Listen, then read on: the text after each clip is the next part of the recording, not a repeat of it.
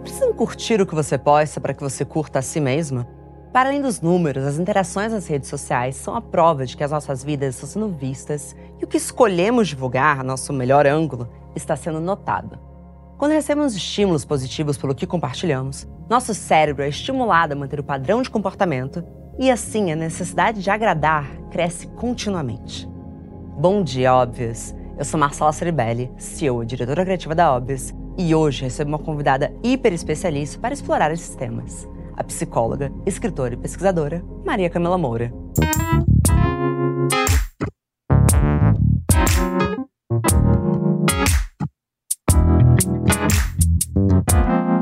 Bom dia, Obvious!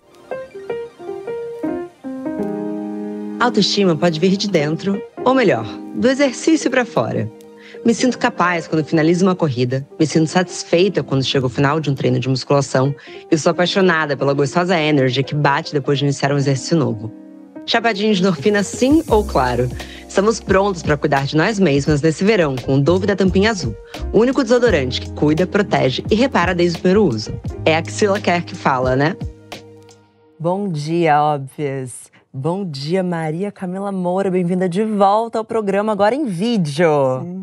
Bom dia, muito obrigada. Feliz de estar aqui agora, né, presencialmente com você. Obrigada pelo convite. Espero que seja um papo tão bom quanto foi da vez passada. Caso você não saiba qual foi o episódio que ela participou, é a Psicologia dos Hábitos. Sensacional o episódio, né? Foi maravilhoso. Deu pra pensar hábitos por um outro viés que não fosse usual, né? Muita gente mandou recado falando, ah, nunca tinha pensado por esse lado, realmente vou tentar mudar isso. Então é bacana ver que um bate-papo pode gerar efeitos práticos na vida de alguém, né? Exato, e a gente quebrou com o mito da força de vontade. Sim, por favor, né? Que se isso tiver ficado claro, acho que já valeu a pena, né, a gente ter conversado, porque é algo que tem que ser lembrado cotidianamente, porque a nossa sociedade está o tempo todo repetindo essa questão de basta querer, força de vontade, e a gente viu por A mais B, explicando ali naquele episódio, né, por que que não é tão simples assim, né? E eu amo te ouvir, eu quis trazer para esse assunto justamente porque, assim como algumas pessoas falam, ah, então eu não tenho força de vontade suficiente para mudar esse hábito, quando a gente fala sobre relacionamentos, paquera, vida de solteira, parece muitas vezes, nossa, será que eu sou um alien? Será que eu deveria estar sentindo tanta ansiedade? Mas antes da gente começar, por favor, me conte para as ouvintes a sua especialidade. Eu sou graduada em psicologia, eu tenho mestrado em psicologia, mas mais pelo viés social. Meu doutorado é na Faculdade de Medicina da Federal do Ceará e no doutorado eu estudo rede social e mulheres com câncer de mama. Mas nesse íntere, eu tô na 7ª especialização. Então, uau! Assim, você tá cansada? Eu tô muito feliz, o repertório acrescenta coisas. De vez em quando a gente pode ficar um pouco confusa, né? Assim, são muitos pontos de interrogação, quanto mais a gente estuda, mais a gente sabe que não sabe de nada, né? Mas eu acho que se eu fosse definir... E meu trabalho é psicologia clínica, né? Então, assim, ao mesmo tempo que eu estudo psicologia social, mas eu trabalho com psicologia clínica também, tenho formação. Mas eu acho que o que é fundamental como psicóloga clínica é a gente entender de pensamento contemporâneo. E claro, pra gente saber de psicologia clínica, a gente tem... que é uma ciência de fronteira. Então, eu tenho que saber um pouquinho de filosofia, um pouquinho de sociologia, um pouquinho de medicina, que a subjetividade humana, ela toca tudo isso, né? Não tem como saber só, sei lá, guidelines de saúde, de diagnóstico. Psicopatologia é muito pouco para um psicólogo saber, né? Claro. Tem que saber do ser humano na sociedade atual. E para saber da sociedade atual, a gente tem que estudar história, porque não tem sociedade atual sem um caminho longo percorrido pela humanidade, né? Você pode explicar como que funciona o sistema de recompensa no cérebro da maneira mais simples que você conseguir? Não, de uma maneira bem simples, até porque existem pessoas que dedicam suas vidas em relação a pós-graduação, mestrado, doutorado, só mesmo na parte de neurociências, né? Então, assim, falando de uma maneira bem tranquila, como falaria no consultório para um paciente, recompensa.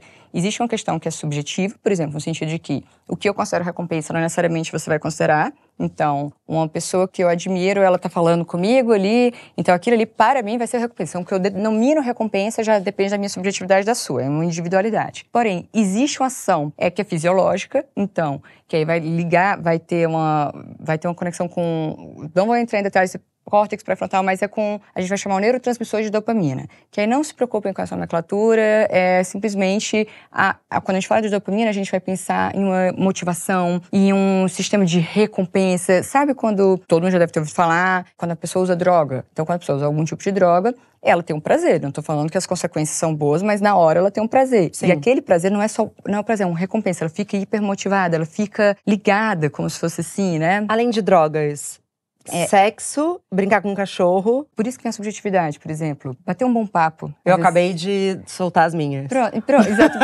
soltou as tuas. Sei lá, eu tô pensando, você falou cachorro, eu pensei no Frederico. Jogar bolinho pro Frederico, que é meu cachorro, né? Sim. Ele é recompensa, mas pra outra pessoa pode ser um saco. É olhar pra cuidar de criança. Pra algumas pessoas, aquilo ali não vai acionar um sistema de recompensa, mas pra outras vai. Então, e tem uma questão histórica, porque se eu tô numa época histórica em que ser virtuosa, aquilo ali é reconhecido socialmente. Então, quando eu tenho uma atitude que... Uma atitude dita que hoje em dia a gente pode achar careta, o que seja, mas que em outra época era valorizada. Então, naquela época eu sentia como um prazer, eu sentia como... Eu ficava motivada, mais do que prazer, motivada a continuar. A recompensa é isso, é uma motivação a continuar. Mas hoje, por exemplo, sei lá, eu ser descolada, digamos, de um determinado grupo, aquilo ali pode ser validado socialmente. Então, hoje, aquilo ali pode ser algo que ser reconhecido como uma pessoa descolada me gere uma motivação, um prazer naquilo, então... A recompensa, ela é subjetiva, ela é fisiológica, ela é histórica, social. Então, mas resumo da ópera, quando eu tenho um sistema de recompensa ativado, eu estou hipermotivada a continuar aquele comportamento. Resumo da ópera. Entendi. É pessoal, tem a ver com prazer, mas todos nós vivemos hoje em uma sociedade hiperconectada e a grande maioria de nós nas redes sociais. Como que dopamina se encaixa na nossa vida de likes, compartilhamentos, seguidores, etc? Tem um caminho longo e um caminho curto para explicar um pouco essa história, né? Longo, tá então, tudo bem. Ó, então vamos pensar historicamente, porque eu fico muito impressionada até quando a gente quer só recortar o ser humano hoje, falar da situação hoje, porque a linguagem é uma coisa muito complicada, porque eu posso estar falando uma coisa, achando que a pessoa tem aquele repertório para entender, e às vezes a pessoa não tem. Então eu prefiro que a gente construa o conhecimento par e passo, sabe? Então, por exemplo, quando a gente pensa em rede social, a gente também tem que entender, não só a rede social, como até mesmo o sistema econômico, por exemplo, a gente tem que entender que a subjetividade, ou seja, quem nós somos hoje, acabou sendo um pouco moldado por isso. Então imagina só, antigamente existia um sistema, ainda existe, mas era mais forte o sistema broadcasting de comunicação. A televisão, né, enviava para os seus telespectadores unicamente, era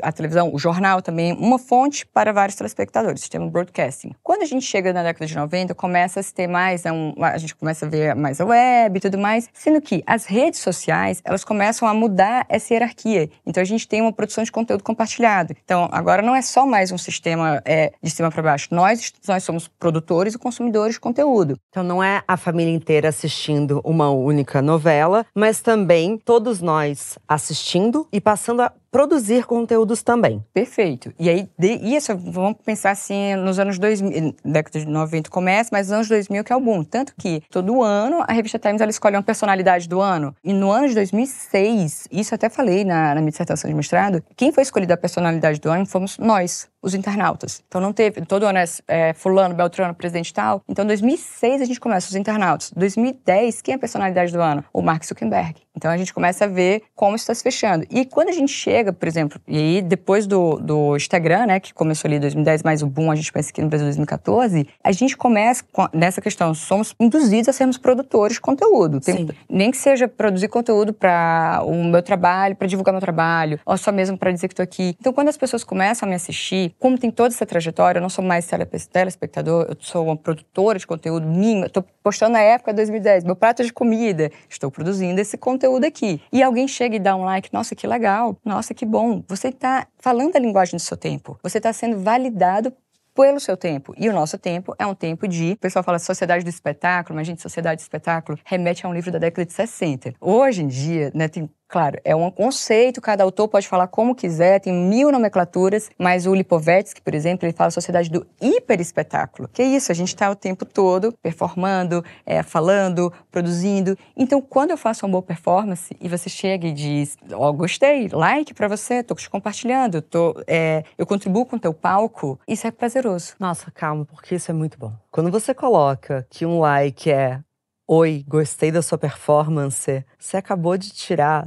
o véu de quem ainda acredita que qualquer coisa na rede social esteja realmente conectada com a realidade. Porque a performance está intrínseca, correto? Se estamos escolhendo, se estamos fazendo uma curadoria do que vamos mostrar, se estamos escolhendo o melhor ângulo, é uma performance e acabou. É exatamente isso, é o que eu tô aqui performando, porque quando a gente fala esse nome, as pessoas acham que a gente tá fazendo uma atuação canastrona, uma atuação ruim, né, como se eu tivesse... Não, mas eu tô selecionando o que eu quero que o outro veja. Eu tô selecionando como me apresento pro outro. Sei lá, uma coisa... Todo mundo já deve ter passado por isso. Eu não gosto de generalização, mas isso é comum. Tá no restaurante, limpa a mesa pra postar. Limpa a mesa. Gente, a realidade é a mesa suja. Mas quando eu vou postar a foto no encontro com as amigas, limpa a mesa. Então isso eu tô performando. Claro. Eu tô colocando o melhor ponto de vista daquela situação. E a gente faz isso o tempo todo. É um papo longuíssimo e assim, né? Mas a gente pode tangenciar, por exemplo. Nós vivemos numa época histórica, né? Justamente por ser uma sociedade do hiperespetáculo, em que eu tenho que estar... Sei lá, se a gente pensar lá nos hollywoodianos de antigamente, a gente não tava vendo as vulnerabilidades, a gente tava vendo o brilho. Então a gente, agora, como nós somos os produtores de conteúdo, nós estamos o tempo todo querendo brilhar, sendo que, então, ser vulnerável, mostrar alguns pontos, parece que não é bem aceito. É que eu acho que até a vulnerabilidade, quando postada, também é performática. Importante dizer, quando eu falo sobre ser performático, eu não tô falando que é mentirosa, eu não tô falando que é uma grande atuação, só estou falando que existe um esforço, porque para ser, basta estar. Estou aqui com você. Claro, tem algumas câmeras me olhando, tá bom, né? Algumas câmeras me olhando. Mas digamos que não estivéssemos sendo gravadas. Para ser, basta estar. Para você existir online, você tem que ter alguma ação. E a partir do momento em que existe alguma ação, saiu a espontaneidade, então é algo que você está performando. Entende? Eu não estou fazendo um juízo de valor. Não, e poderia estar, porque também, ó, juízo de valor, assim, até um parêntese, né? Se eu estiver viajando muito, você... Vamos, eu amo, tipo, vamos embora. Mas só um parêntese, porque assim, um juízo moral, eu estou hierarquizando o que é o certo e o que é o errado. Mas um juízo de valor, eu estou pensando sobre... Eu estou julgando a situação, porque julgar é normal. Todo mundo julga o tempo todo, é uma questão do ser humano. Eu julgo se... A gente julga até a altura de um degrau, se eu vou cair ou não. Sim. A gente está o tempo todo emitindo julgamentos por uma questão realmente de evolução da espécie, né? Então a gente está julgando que essa situação é assim, assado. Você não está hierarquizando o que é o melhor, o que é o pior. Mas você está dizendo que sim, existe, parece que há um valor nisso. As pessoas escolhem fazer uma coisa ou não outra. Mas voltando, sobre a questão então, de até a vulnerabilidade, ela é sim, porque não é que seja forçada, que as pessoas acham, não, eu juro que eu estava me sentindo mal, eu juro que eu estava triste, eu acredito. Uhum. Mas você contou, por exemplo, você contou a sua versão, não existe a versão do outro, não existe... Cabe uma multidão dentro da gente. Nem a gente se entende direito, sabe? Tanto que a gente fala de diálogo interno. Uma hora eu tô pensando uma coisa, outra hora outra. Sentimentos ambivalentes nos habitam no mesmo segundo. É difícil a gente entender. Cabe uma multidão dentro da gente. Cabe. É muito vasto o território humano. E aí, quando... Eu acho que... é Dostoiévski que fala, né? Deus e o diabo estão, né, estão em guerra, o campo de batalha é o coração do homem. Então, é dono da humanidade. Que é isso? Tá tudo aqui. Sendo que a gente tem essa mania de colocar ou é uma coisa ou é outra. Então, cara, eu sei que você tá triste, mas eu sei também que talvez você não saiba, como eu não sei de tudo de mim. Aí vem aquela questão das feridas narcísicas da humanidade, né? É Copérnico, ferida narcísica, que a Terra não é o centro não é o centro do mundo, é o Sol, a Terra é só mais um planetinha. Aí vem Darwin, em que o ser humano não é o ser humano. O ser humano é só um processo de evolução, né? Assim, vindo de um animal. E aí vem Freud também, com essa questão de que você não é senhor dos seus pensamentos. Então você não sabe tudo o que você pensa. E aí, claro, Freud vai se atualizar depois, afinal, 1900, a gente está em 2023. Sim. Mas a essência... é essa, né? A essência se comprova, nós não temos consciência de todos os pensamentos, né? Cabe uma multidão dentro de nós e a partir do momento que escolhemos nos relacionar com alguém ou divulgar algum ser dentro dessa multidão, escolhemos algo. Então, por exemplo, quando você vai para uma entrevista de emprego, você vai escolher uma pessoa dessa multidão. Quando você está no almoço com a família do seu namorado ou namorada, é uma outra pessoa dessa multidão. A gente também performa fora das telas. Perfeito, a gente está... E não é, pessoal, não é algo consciente, não é algo, ai meu Deus, eu estou... Não, mas sei lá, no emprego, certo vocabulário, certa postura, certa vestimenta é mais adequada. De repente, se eu estou na casa com meu namorado, outro vestimento, outra postura, isso é mais adequado. E a gente não se dá conta como a gente faz a seleção das coisas. Então, por exemplo, mas normalmente o comportamento humano, ele se mantém pela repetição e pela recompensa que eu tenho. Então, por exemplo, digamos que um dia eu tenha postado mega bonita, sorrindo,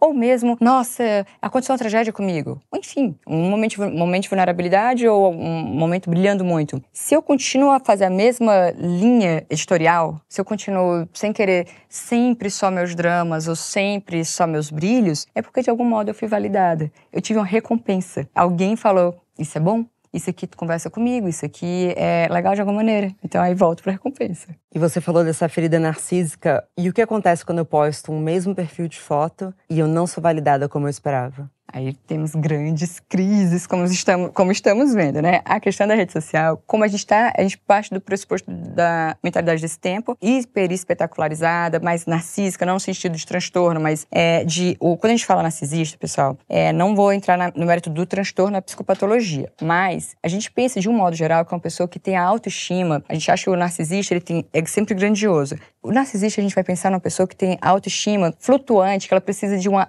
Para regular a autoestima dele, ele precisa do outro. Uhum. Então, eu preciso que o outro me diga que foi bom. Eu preciso que o outro me diga que você tá bonita. Eu preciso que o outro me diga isso e aquilo. Então, se a gente tá numa sociedade que tem, de um modo geral, um viés narcísico, que eu preciso muito desse outro para me dizer que eu tô bom, porque não é mais... houve tempo na nossa história da humanidade em que as questões divinas, transcendentais, me importava isso aqui, o sacrifício, porque eu ia pro céu, enfim, não tô dizendo que as pessoas não acreditam. Inclusive, eu mesmo, minha classe pessoal, que não interessa muito, mas eu acredito, né? E esse paradigma transcendental não é o que a gente vive hoje. Então, se antes eu achava que, quando eu morrer eu vou pro céu, então não me importa o que você acha de mim, porque o meu paradigma social é uma coisa que transcende aqui. Se a gente está nesse momento histórico em que é uma sociedade em que eu preciso do outro para o meu espetáculo, é uma sociedade do hiperespetáculo, eu preciso que você me diga que tá bem, eu preciso que você me diga que a minha foto foi boa, que isso foi aquilo, outro. Então, quando a gente abre um perfil, e aí você fala, não tem nada, a tua pergunta foi, não tem nenhum curtida, nem nada.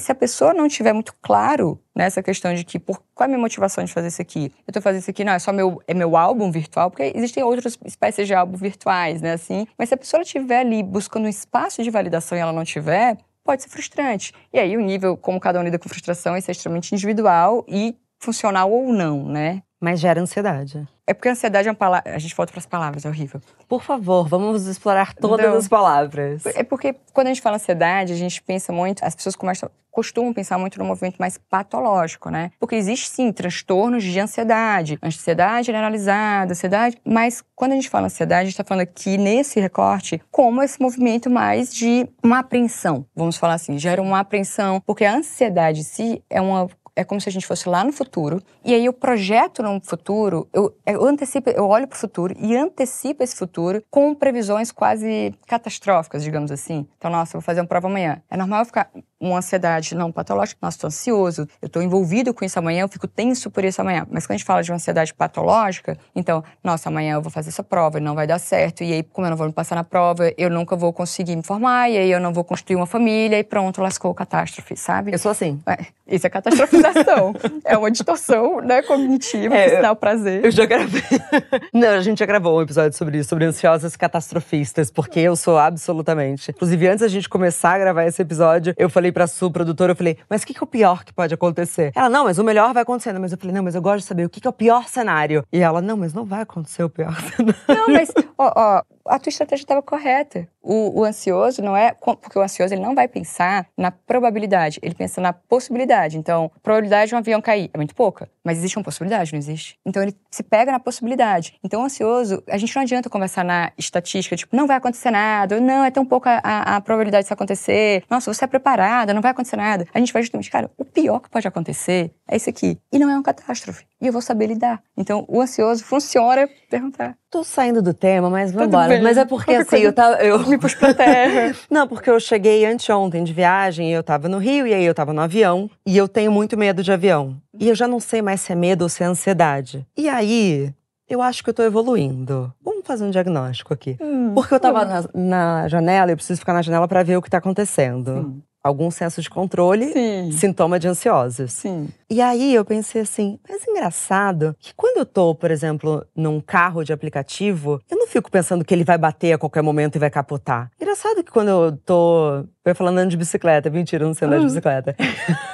Mas sei lá, outras situações da minha vida, eu não tô aqui pensando, nossa, esse prédio pode entrar em chamas. Uhum. Por que no avião eu fico pensando que o pior tem que acontecer? Talvez eu tenha só que não pensar. Mas não pensar é extremamente desafiador. Às vezes é melhor a pessoa ir racionalizando no sentido, tá, ela vai atrás das estatísticas, então ela vai ver, cara, não faz sentido. Faz mais, é mais provável eu, sei lá, sofrer um acidente no carro do que no avião. Então, quando ela se depara com esse dado, por exemplo, ela vê, mas o carro não me dá medo, não me faz isso aqui. E aqui no avião me dá. Então, eu começo a entender, pera, mas quando, por exemplo, tem um acidente de carro, já é algo tão banal, meu cérebro já está tão acostumado a ver, e é diferente, por exemplo, quando tem um acidente de avião, que eu sou bombardeada, e vem todas as coisas, e eu começo, pera, eu não posso fazer nada. Mas será que num carro eu posso fazer? Quando é um acidente fatal. Então, assim, não pensar é algo que é extremamente desafiador. Normalmente a pessoa ela vai pensar, ela vai tentar racionalizar aquilo ali. A questão da possibilidade e probabilidade é porque eu penso, o ansioso ele não vai na probabilidade, vai na possibilidade. E daí ele vai investigar por que eu tô aqui com esse medo. É uma questão da minha história de vida, o que é que acontece, mas a ansiedade ela deixa a gente disfuncional. Então, por exemplo, voltando à questão das postagens, tem gente que, diante de uma não validação, ela vai sentir um mal-estar, porque é próprio do tempo dela. Tipo, eu não estou de acordo com o meu tempo, de ser validada, de ser você é maravilhosa e tal. Sendo que algumas pessoas, elas podem ficar numa tensão, numa apreensão, a ponto realmente até mesmo de terem movimentos ansiosos, que é,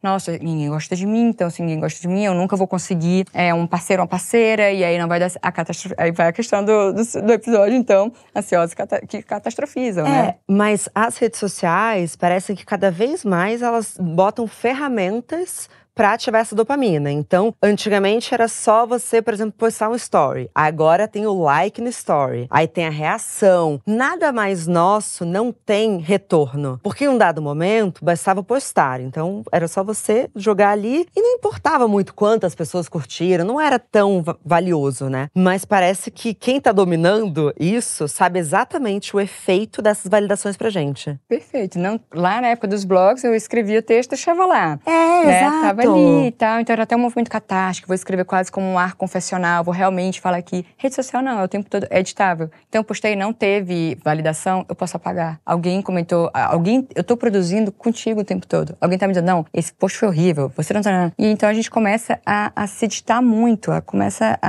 por um lado, eu fico nesse prazer quando eu sou validada, e quando eu não sou, eu começo a repensar se eu tô agindo certo, ou seja, se eu tô performando certo. Sim. Entende? Então... E de que maneira você enxerga que isso tá moldando a maneira como a gente se relaciona, especialmente numa primeira etapa, de quando a gente tá conhecendo as outras pessoas, que a gente sabe que hoje, na grande maioria das vezes, tá acontecendo na internet?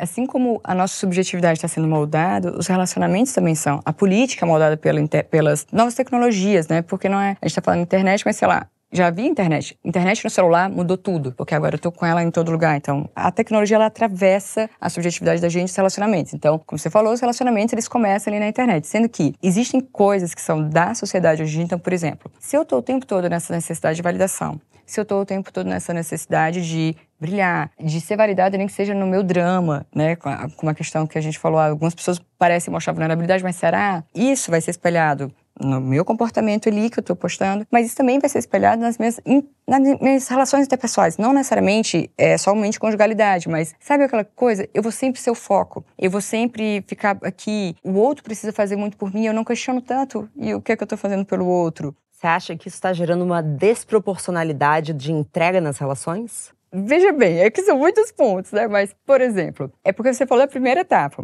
Quando a gente pensa em relacionamentos na atualidade... Vamos fazer logo relacionamento à atualidade, a gente volta porque tem uma fase de paixão, tem uma fase que a gente está se estabilizando, né? Assim, que é conflito. Então... Sim, mas eu digo na paixão mesmo, que o apaixonar é conjunto. É um tanto de entrega de um lado, um baita de entrega do outro, ou não? De jeito nenhum, que a paixão, ela diz muito mais de questões minhas. Não é o que eu vejo, não é você. É o que eu vejo em você. Por isso que eu posso me apaixonar perdidamente por você e a minha amiga não. Ela vai perguntar, mas por quê que você está apaixonado por fulano, por beltrano? Então a paixão diz muito de mim. São coisas da minha história. Diz uma questão, né, assim... A gente tem socialmente hoje... Aquele perfil é muito validado socialmente e tudo mais. Ele se enquadra em padrões atuais. Mas diz da minha história de vida. O que eu olho no outro...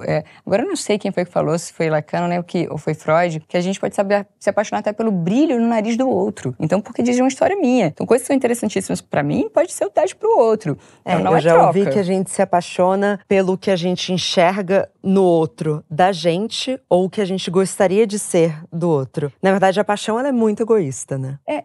A paixão ela é uma orquestra fisiológica que acontece quando a gente tem um... Ai, que lindo. Mas não é porque mexe com tudo, porque mexe com os sistemas dopaminérgicos. Quando a gente está apaixonado, realmente existe uma questão... Quando a gente entende que o ser humano é biopsicossocial, metade dos problemas acabam. Porque a paixão ela é bio, ela mexe com o meu fisiológico, ela mexe com a minha dopamina, ela mexe com a serotonina, ela me deixa hiperativada, ela me deixa hipermotivada, querendo procurar, querendo fazer alguma coisa. Eu quero te agradar, eu quero algo, eu tô motivada a agir aqui. Mas ela é psico. O meu aparelho psíquico funciona diferente do teu, que funciona... Isso diz da minha história de vida, isso diz da minha construção, da minha personalidade, diz dos meus sintomas. Então, a paixão também passa por isso. E ela é social, no sentido de que esse tipo de pessoa que me apaixona, ele costuma ser validado pela minha sociedade desse tempo. E é microsocial, que diz da minha história de vida com a minha família também, né? Ah, sei lá, para algumas pessoas, se meu pai bebia vinho. Não é, pra gente, não é A mais B, tá? É um exemplo, assim. Mas, sei lá, se eu tenho uma história... Eu olho para vinho e eu lembro que de um pai que conversava sobre, que falava das vinícolas, que já viajou, olha, vamos visitar uma vinícola. Então, eu vou pegar essa garrafa de vinho e vou olhar com uma certa admiração. Mas se de repente o meu pai, quando bebia vinho, ele ficava grosseiro, ele cedia, ele ficava violento, eu vou olhar para essa garrafa de vinho e falar, cara, não, né? Tipo, não é. Então, as coisas em si, elas dependem muito também da minha trajetória pessoal. Mas passa por esse circuito biológico, psicológico, enfim. Então, a paixão eu posso estar apaixonado sozinha. Tanto que a gente vê atrocidades, né, de pessoas que não se conformam com rejeições e por aí vai. Mas a paixão, ela diz sim de um movimento meu, mas se você me valida, eu fico, né, eu posso alimentar isso. Então, se a gente diz que a presença digital é intrinsecamente performática, e estamos nos relacionando através dessas performances que geram dopamina no nosso cérebro. Estamos nos apaixonando pela performance e pelo disparo de dopamina que está acontecendo ou verdadeiramente pelo outro? Se a gente pergunta quem sou eu, já é tão difícil a gente dizer, se foi assim, honestamente, em terapia ali, quem sou eu? Porque é uma multidão, né? Então como é que eu vou ter a pretensão de saber quem é exatamente o outro? Então é uma coisa que eu acho, E a paixão, ela é essa questão, né, que ela é validada e que tem esse tipo de dopaminérgico, mas não necessariamente pelo outro. Tanto que depois, quando as coisas se acalmam, quando eu já tô aqui, o meu circuito fisiológico volta um pouquinho mais pra estabilidade, tanto que alguns estudos falam até de paixão durar de 12 a 24, alguns falam 24, alguns 36 meses, né? Olha, tem um período de tempo pra paixão terminar, mas aí depois da paixão vem uma outra fase. Ela precisa terminar pra gente voltar a ser funcional? Não necessariamente, assim... A gente fica mais hipermotivado naquele objeto, então naquela pessoa, naquilo que eu tô apaixonado, eu fico hiperfocado. Então, realmente, para eu distribuir melhor meu olhar, realmente é depois, sendo que a paixão ela vai terminar. E isso é um grande problema dos relacionamentos na atualidade, quando eu falo essa questão de se entregar ao outro não, porque como a gente tá numa sociedade de prazer, uma sociedade, né, de like e tudo mais, a paixão ela tem uma data para expirar. Cada um vai depender e tal. Então, depois é um outro tipo de amor. Um amor de companheirismo, um outro amor. Sendo que a gente, às vezes, não quer. A gente só quer aquela fase do ápice, do prazer. Gente, é prazer o tempo todo. A questão dos likes, os coraçãozinhos, as validações. Até videogame. Pensa na nossa época de videogame. A gente tinha que... morreu. Você volta e vai jogar tudo de novo. Hoje em dia você... Não, você não vai. Você não morre. Você pode passar tempos e tempos naquela mesma fase. Existem maneiras de você diminuir, no meio do jogo, você vai diminuir, na maioria dos jogos. Aí quem for gamer, por favor, mande sua contribuição, né? Aí Casimiro quer vir pro Bom Dia. Olha aí o convite. Mas o jogo, às vezes, ele pode, tipo, no meio do jogo, não, vou descer aqui o nível. Eu posso estabelecer, até o jogo de videogame, sério? Sério, eu não sou especialista em jogos. Não, mas eu acho engraçado. Então, na verdade, a gente não só já tá viciado nesse prazer constante, como existe toda uma sociedade se moldando para que a gente não sinta mais frustração. Exatamente isso. Aí quando fala, por exemplo, essa questão, por exemplo, não entendo nada pelo viés de game, mas como eu sou psicóloga e tem todo o debate e tal, da questão dos jogos, na adolescência e tudo mais, então é uma pauta, psicologia, a gente tem que transitar em muitos assuntos, né? E isso é uma das questões, porque diferente de outrora, em que os jogos eles eram muito mais frustrantes e tinha um lado ruim também, de ativar uma raiva, né? Agora, não tem essa frustração. Então, nós estamos sim na sociedade que tem nós temos menos chances de sermos frustrados. Existe dedos pra gente ser frustrado. Então, nos relacionamentos, as pessoas também elas transportam isso. Então, eu só quero ver a fase da paixão. E aí, quando é a fase da gente entender, pera, a minha paixão terminou. E eu tô vendo, porque antes, quando eu tô na paixão, eu tô tão idealizado, eu tô tão focado no meu sentimento, nas minhas questões, porque os julgamentos, eles são enviesados pelas minhas emoções, que eu não enxergo realmente teus defeitos, eu não enxergo realmente que você faz isso e aquilo. Tem até um episódio, acho que é do How I Met Your Mother, né, que tem como se fosse um momento que você vê que desencanta, tipo, nossa, eu não sabia que essa pessoa mastigava de boca aberta, eu não sabia que essa pessoa fazia isso aqui, que ela tinha isso aqui. E nesse momento de desencanto, na nossa sociedade, muitas pessoas escolhem, não, é melhor outra pessoa.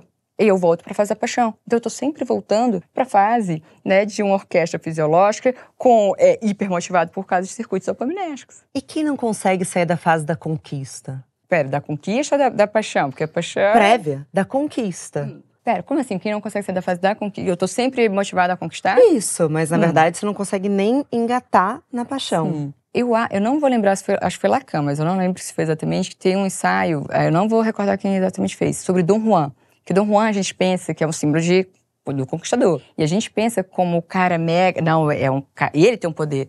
Não, ele é só um escravo da sua necessidade de conquista. Ele é validado quando ele conquista. Então, eu tenho que conquistar. Então, a minha validação vem de conseguir. Mas ele é só escravo dessa necessidade. Então, por exemplo, passar para outra etapa de estabelecer um relacionamento, de ver teus erros e... Cara, tem outras coisas que são bacanas aqui também. Essa etapa ele não consegue. Então, tem uma pessoa que está ali escrava da conquista, mas existe uma validação. Tem uma pessoa que está ali, ela sempre volta, acabou a paixão, ela volta para os relacionamentos, para o início. Tem pessoas que conseguem, né? E aí cada vez a gente vê que os relacionamentos eles ficam mais efêmeros. Algumas pessoas elas vão conseguir enxergar que na fase que a gente já está mais harmônico, eu já enxerguei teus erros, porque quando eu começo a enxergar teus erros, a gente tem atritos. Você não era assim, eu sempre fui assim, você que não viu. E aí depois que a gente passa essas fases atritos... Clássico. Mas aí se a gente sobrevive, a gente vai pra uma fase de harmonia. Harmonia, entre aspas, que tem as suas validações também. Aí eu sempre, pessoal, mas é que eu fiquei assim, poxa, que feliz. Eu tô com meu esposo, tem 7 anos e tal... Então, é claro que a gente não tá naquela fase. Mas eu falo, sou apaixonada por isso, encantada. E aí, ontem, né, eu viajei aqui não sou de São Paulo, estou em São Paulo. E ele colocou na minha mala uma bolsinha de remédios. Aquilo ali, uma bolsinha... Gente, sabe, um Tilenol, um remédio para dor de cabeça, né, um antialérgico, não sei o quê. Eu pensei, talvez com um mês de namoro, a pessoa não tenha intimidade de fazer isso aqui. Isso aqui é algo que não é erótico, é afetivo. E existe uma compensação, uma recompensa nisso, é um cuidado. Mas às vezes a gente não chega nessa fase porque a gente está só naquela primeira fase, né? Então, enfim, cada fase tem seus benefícios, né?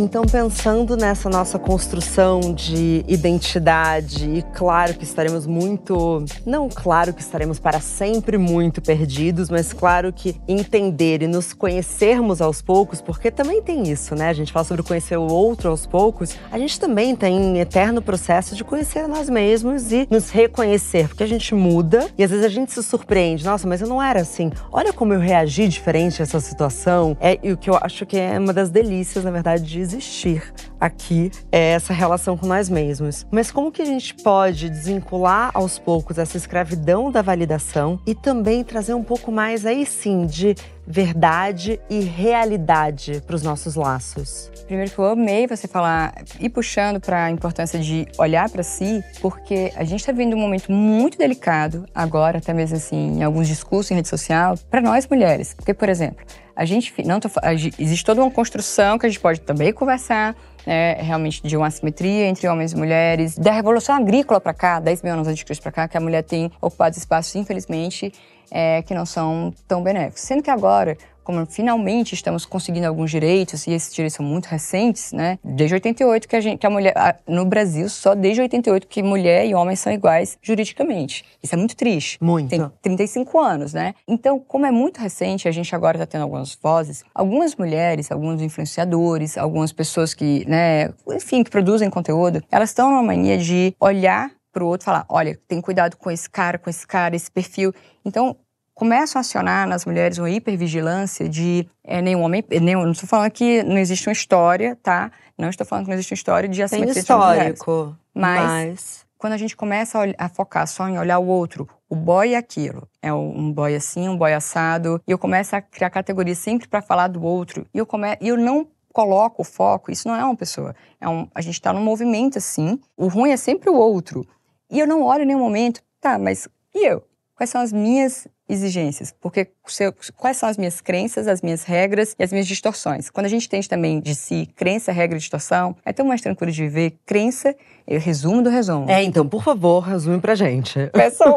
Crença, vamos lá, o que é? Por exemplo, crença, falando assim didaticamente, é muito o que eu penso, quem eu sou e quem eu penso que é minha cosmovisão, quem é o mundo. Sabe aquelas pessoas que pensam que o mundo é ruim, todo mundo é ruim? É como se fosse uma descrição de quem eu sou, de quem é o mundo, como eu olho as coisas. Aí eu tenho algumas regras, alguns que também pode se chamar de crença intermediária. Uma analogia é, se está nublado, vai chover. Se está nublado, logo vou pegar o guarda-chuva. Isso aqui é uma regra. E a gente cria regras para os relacionamentos, que é como se fosse, se ele não me curtiu, é porque ele não gosta de mim. Se ele não me responde imediatamente, é porque ele não tá interessado. Ou então, se ele curtiu meus stories, é porque ele tá mega interessado. Ai, mas eu crio regras alheias. Se não me chamar pra sair hoje, eu nunca mais vou sair com ele na minha vida. E eu não aviso outro. Eu sou tóxica. Então, provavelmente. Então, crença, eu sou tóxica. Regra, se não me chamar para sair, eu não... Pronto. E qual que seria o último? Aí a distorção, tem trocentos tipos de distorção que a gente não vai listar, mas, por exemplo, distorção, a gente chama de distorção cognitiva. É como se fosse um filtro entre a realidade e o que eu leio da realidade. Então, por exemplo, você passa aqui, Marcela não me dá boa noite. E aí, tu tem mil motivos de não ter me dado boa noite. Não me viu, tá com a cabeça voada, tá ressaqueada, o que for. Aí, o que é que eu faço? Tá vendo? Ela não me deu boa noite. O que eu fiz pra ela não me dar boa noite?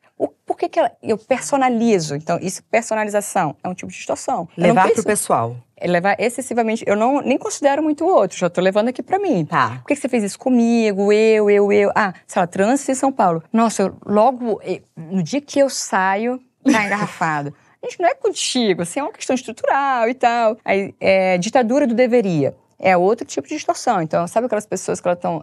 eu deveria ter feito tal coisa. Eu deveria ter falado isso, eu deveria. E elas ficam num diálogo interno só na base do deveria. Isso é uma distorção. Então, eu posso falar, ele deveria. Eu posso...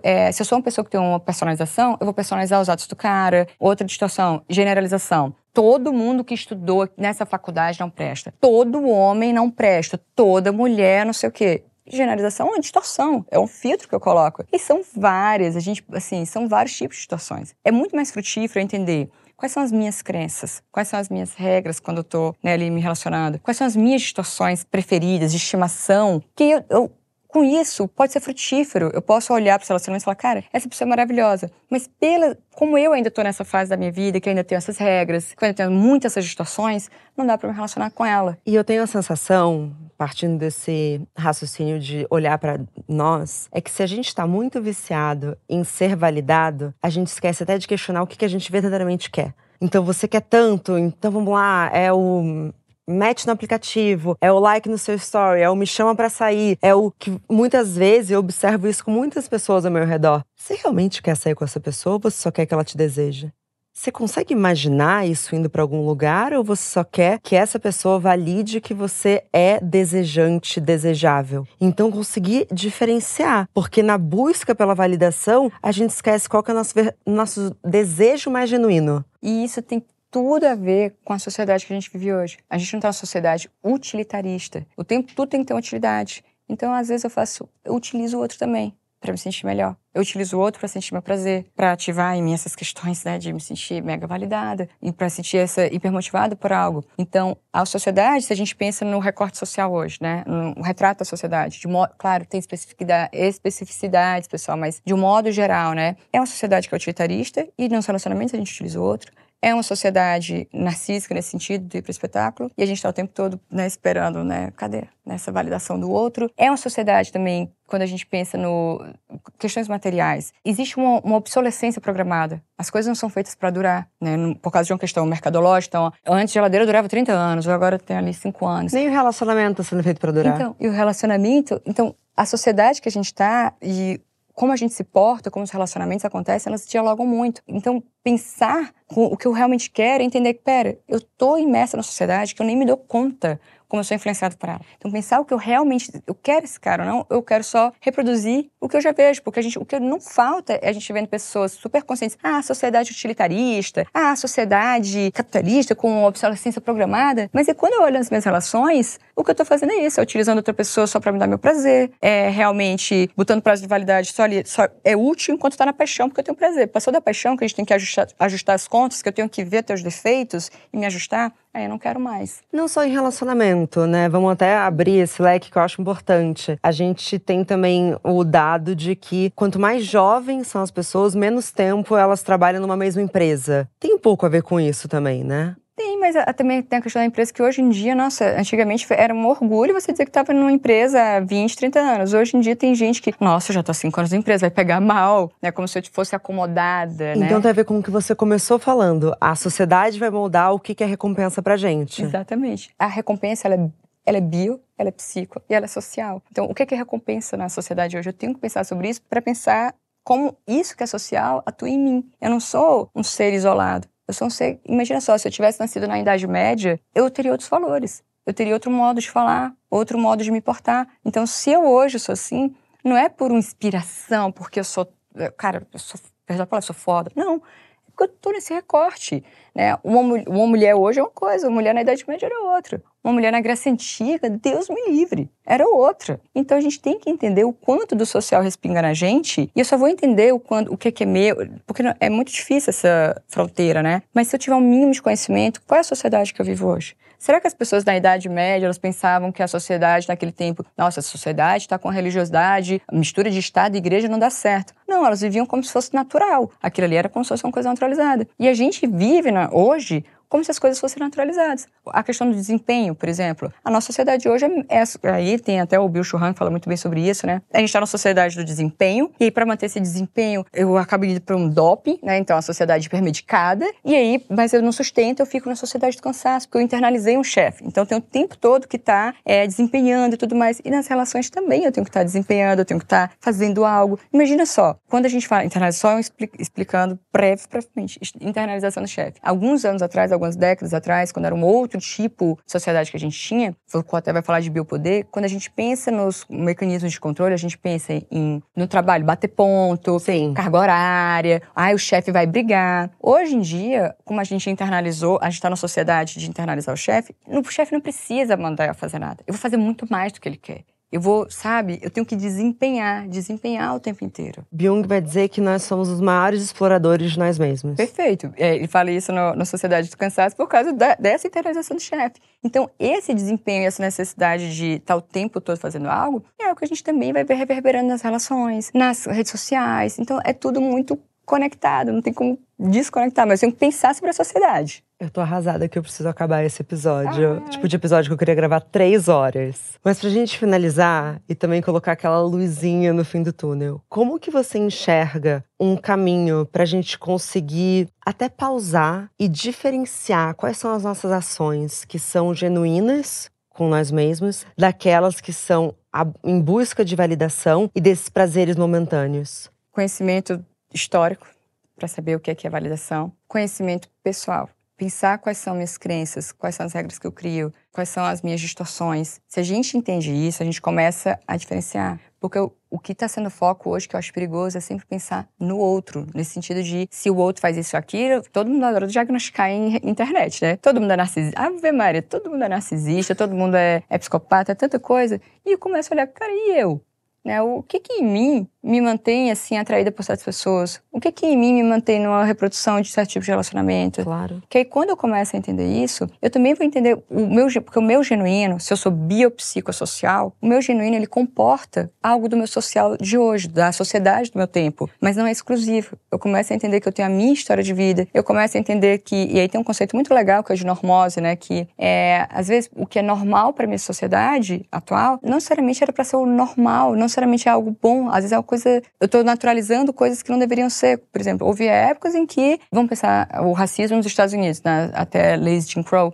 O racismo era algo que era validado, era legitimado, era algo que tinha. E era normal, no sentido de norma. Mas não é porque é o normal do meu tempo que eu tenho que compactuar. Então eu tenho que entender primeiro qual é o meu tempo e entender, meu tempo é esse. mas isso é algo que moralmente compactou com meus valores ou não? Isso aqui tá, eu posso dar continuidade ou não? Isso dialoga com a minha história de vida? Então, pensar no biopsicossocial é fundamental.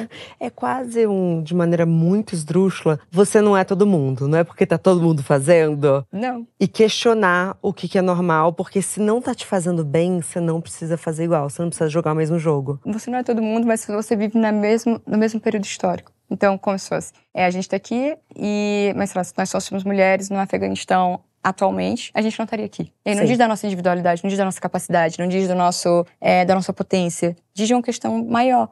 Então, por exemplo, eu acho bonito fazer unha, eu acho bonito. Sendo que o meu achar bonito diz porque na minha sociedade hoje, ter uma unha bem feita é algo que é sinônimo de asseio, é sinônimo de algo bacana. Então o meu e o social, o meu genuíno é atravessado pelo social. Então eu só tenho que, não é falar isso é meu, isso é da sociedade. Mas é entender que, às vezes, né, tem coisas que são da sociedade que eu não preciso introjetar tanto. Eu posso reconhecer, entendeu? Cara, é a norma social fazer a unha, digamos. Mas não é porque eu não fiz que eu não tenho dignidade pra vir. Eu vim, tô aqui conversando, pronto, não me desqualifica. Então, eu não tô num padrão, a sociedade tem um padrão estético. Eu reconheço esse é o padrão estético, às vezes dá uma vontade de seguir, mas se eu não tiver, eu reconheço que eu tenho outras coisas no meu eu. Então, eu tenho que entender que eu vou ser seduzida pelas questões sociais do meu tempo, mas que eu também posso compensar por outras questões, a minha história de vida. Não sei se ficou muito claro. Não, ficou super claro, mas quando a gente fala sobre redes sociais, a gente falou um tanto de os hipersignificados, nem sei se isso é um termo, que a gente acaba dando para pequenas ações que são disparos de dopamina. Se é algo químico, se é cerebral, como simplesmente não se importar? Mas não é puramente cerebral. É como se fosse, é bio, mas é psico e é social. Então, quando eu chego lá e, por exemplo, alguém... E aí vem um diálogo interno. Então, nossa, estão me elogiando aqui. Daí eu fico cheia de mim. Mas eu sei da minha história de vida. Eu sei do meu subsolo. Eu sei daqueles momentos em que não é tão brilhoso assim. Eu sei daqueles momentos que tá ali num esgoto pessoal. Eu sei dos pensamentos sórdidos. Eu sei, sei lá, eu tô postando caridade na rede social, palminhas. Estou recebendo palmas, mas eu sei o quanto eu posso ser mesquinha no meu íntimo. Então, eu vou sentir esse prazer, mas mas eu não sou só isso. Eu não sou só o que essa sociedade está dizendo. E eu faço o equilíbrio, pelo amor de Deus. Eu estou dizendo, nossa, olhem só o subsolo de vocês. Mas eu estou dizendo, assim como quando alguém, sei lá, a gente vai separar, quem se expõe publicamente, sabe que sempre vai ter um chato para criticar alguma coisa. Mas lembrar que todo mundo tem o subsolo dele.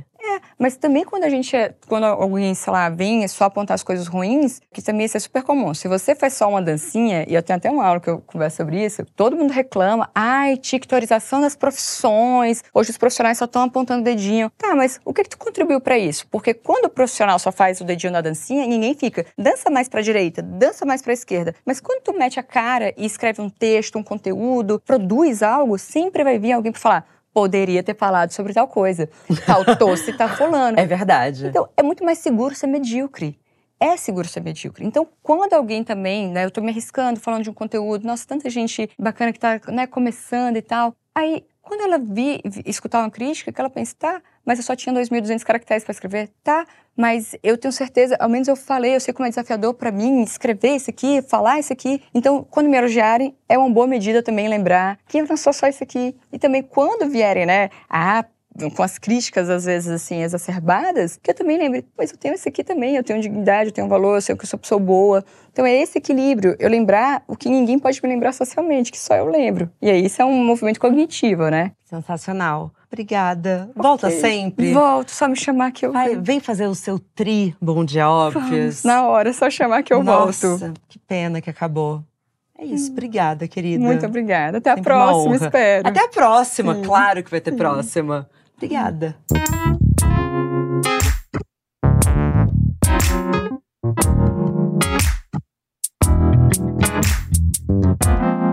Bom Dia, Obvious.